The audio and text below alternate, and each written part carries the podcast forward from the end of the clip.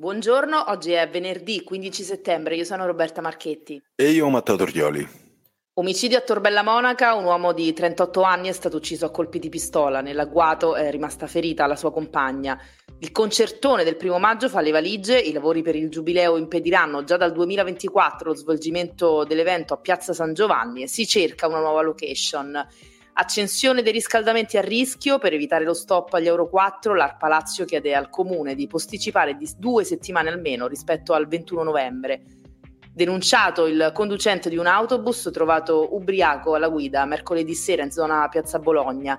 E Carlo Verdone incontra oggi il pubblico al centro commerciale Massimo per presentare Vita da Carlo 2, con lui anche il mitico Fabris di Compagni di Scuola.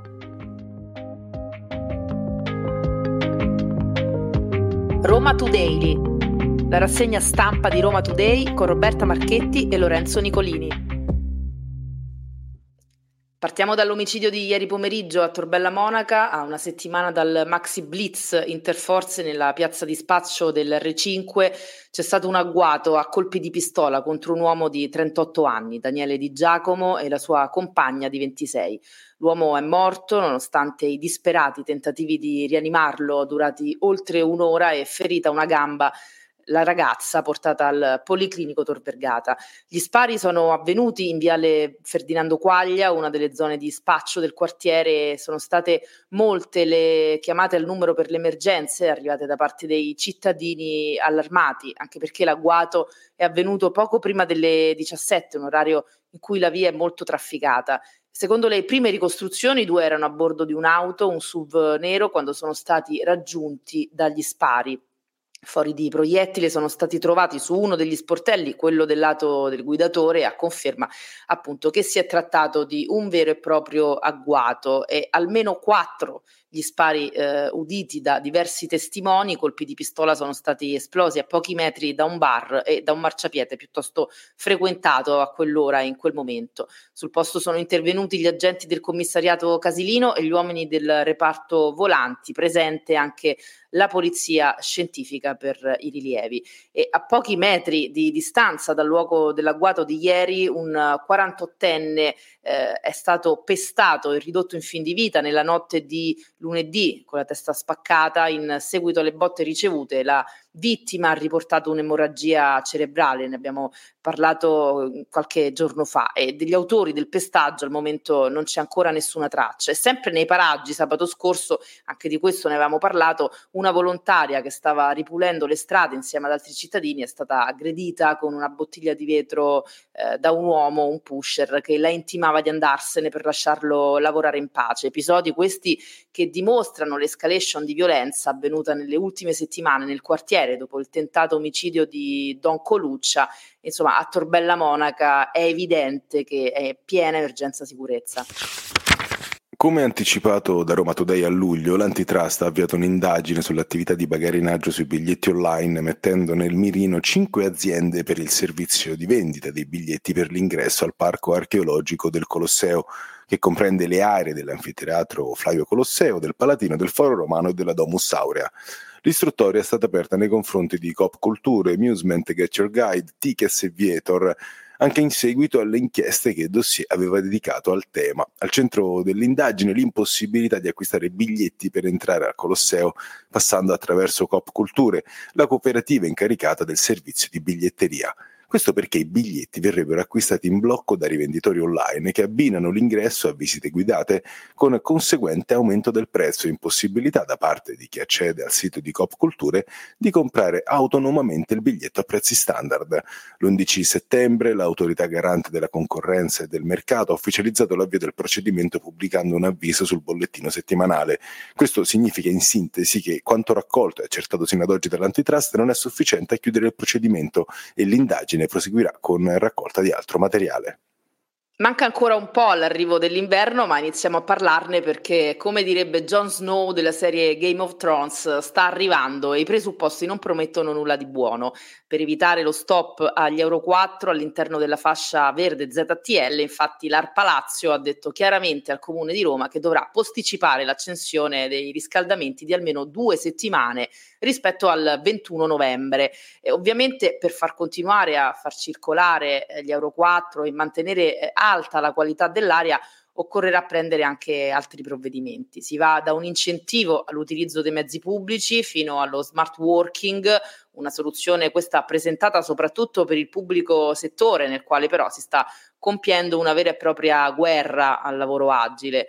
Eh, I riscaldamenti a Roma producono il 53% dei gas serra, quindi la modalità dovrebbe essere quella adottata lo scorso anno in risposta ai rincari del gas, rinviare l'accensione del riscaldamento o anticiparne la chiusura, da ridurre anche il tempo massimo di funzionamento, eh, 10 ore, e abbassare la temperatura delle caldaie fino a 19 gradi. L'ARPA sta calcolando l'impatto dei cambiamenti previsti con l'entrata in vigore della nuova fascia verde a Roma e per l'amministrazione capitolina è una vera corsa contro il tempo. L'introduzione delle nuove misure volte a ridurre la circolazione dei veicoli inquinanti è prevista infatti per il prossimo novembre. Ve lo immaginate il concertone del primo maggio in un luogo diverso da Piazza San Giovanni? Nei prossimi giorni cominceranno i lavori di riqualificazione della Basilica di San Giovanni Laterano, inseriti nel piano delle opere per l'anno santo.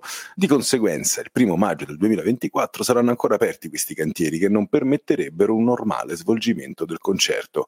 I sindacati sono rimasti sorpresi e stanno cercando una location alternativa. Si parla di Circo Massimo, Piazza del Popolo, addirittura anche Capannelle. Non si esclude poi di cambiare città, visto che c'è il rischio che il concertone salti anche nel 2025. Il comune intanto dovrà investire circa 250.000 euro per controllare e ripulire l'area. Giornata di passione ieri per gli automobilisti romani. Non è una novità questa, ma a causa di uno smottamento in uno dei cantieri della metro C che si è verificato nella notte tra mercoledì e giovedì a Piazza Venezia, il traffico del centro di Roma è andato completamente in tilt. Le auto sono state deviate verso il Lungotevere con ripercussioni sul traffico della zona, presenti numerose pattuglie della Polizia Locale di Roma Capitale che hanno cercato di gestire le criticità alla circolazione. E ieri abbiamo parlato di cose che succedono solo a Roma, raccontandovi della vicenda di Spalman, il maniaco che lancia feci contro le ragazze che parcheggiano l'auto. Oggi parliamo invece di un mistero che riguarda Casalbruciato, periferia est di Roma. Ormai da inizio luglio gli abitanti di Via Donati dicono di sentire una sveglia fortissima alle 4.30, 5.30 del mattino, che durerebbe all'incirca un'ora una situazione che causa la sveglia forzata di chi abita in zona. Per Federico, uno dei testimoni, questa situazione è divenuta insostenibile. Secondo lui questo forte rumore, una testimonianza che ha lasciato sui social, arriverebbe dalle case popolari su via Diego Angeli, un suono che lo tiene sveglio a lungo e che non gli permette poi di andare al lavoro riposato. Ci sono anche tante altre testimonianze, decine di persone che raccontano la stessa cosa e spesso sono stati allertati vigili, ma una volta arrivati sul posto la sveglia fortissima smetteva di suonare, un mistero quindi che ancora non è stato risolto. Adesso una carrellata di notizie di cronaca. Nella mattinata del 14 settembre una squadra di operatori AMA è intervenuta a Piazza delle Crociate sotto al cavalcavia della tangenziale est in prossimità della stazione Tiburtina per sgomberare l'area dai rifiuti.